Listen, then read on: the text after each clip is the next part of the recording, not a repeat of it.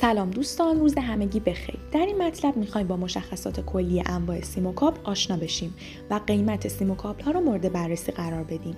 از سیم و کابل ها برای انتقال جریان الکتریکی ایجاد ارتباط بین وسایل الکتریکی انتقال سیگنال های صوتی و تصویری استفاده می کنند سیم ها شامل دو بخش هادی و عایق هستند. هادی ها معمولا از جنس مس آلمینیوم، قلع و غیره می باشند که رسانایی بالای جریان الکتریکی رو از خودشون عبور میدن.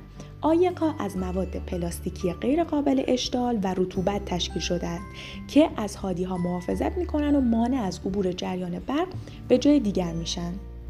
در رابطه با ویژگی های ارزانترین سیم و کابل ها می‌تونیم بگیم که از کابل های خود نگهدار هوایی در مکان هایی که فضای کافی وجود نداشته باشه یا قیمت سیم و کابل کشی ها در آنجا بسیار بالا باشه می‌تونیم به طور موقت یا دائم استفاده کنیم و هزینه استفاده از این کابل ها هم از نظر اجرایی و هم از نظر نگهداری بسیار پایینه.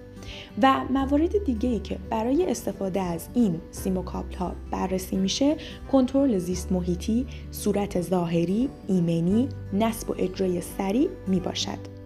در رابطه با مقایسه قیمت سیم و کابل ها می‌تونیم بگیم که قیمت سیم و کابل ها با هم تفاوت هایی داره که در این مورد یه توضیح مختصری رو ارائه میدیم. تفاوت قیمت سیم ها به سطح مقطع هادی و نوع عایق بستگی داره. همچنین کیفیت تولید و کیفیت و نوع مواد به کار رفته به شدت بر روی قیمت سیم و کابل ها تاثیر داره. ممنون از توجه و همراهیتون.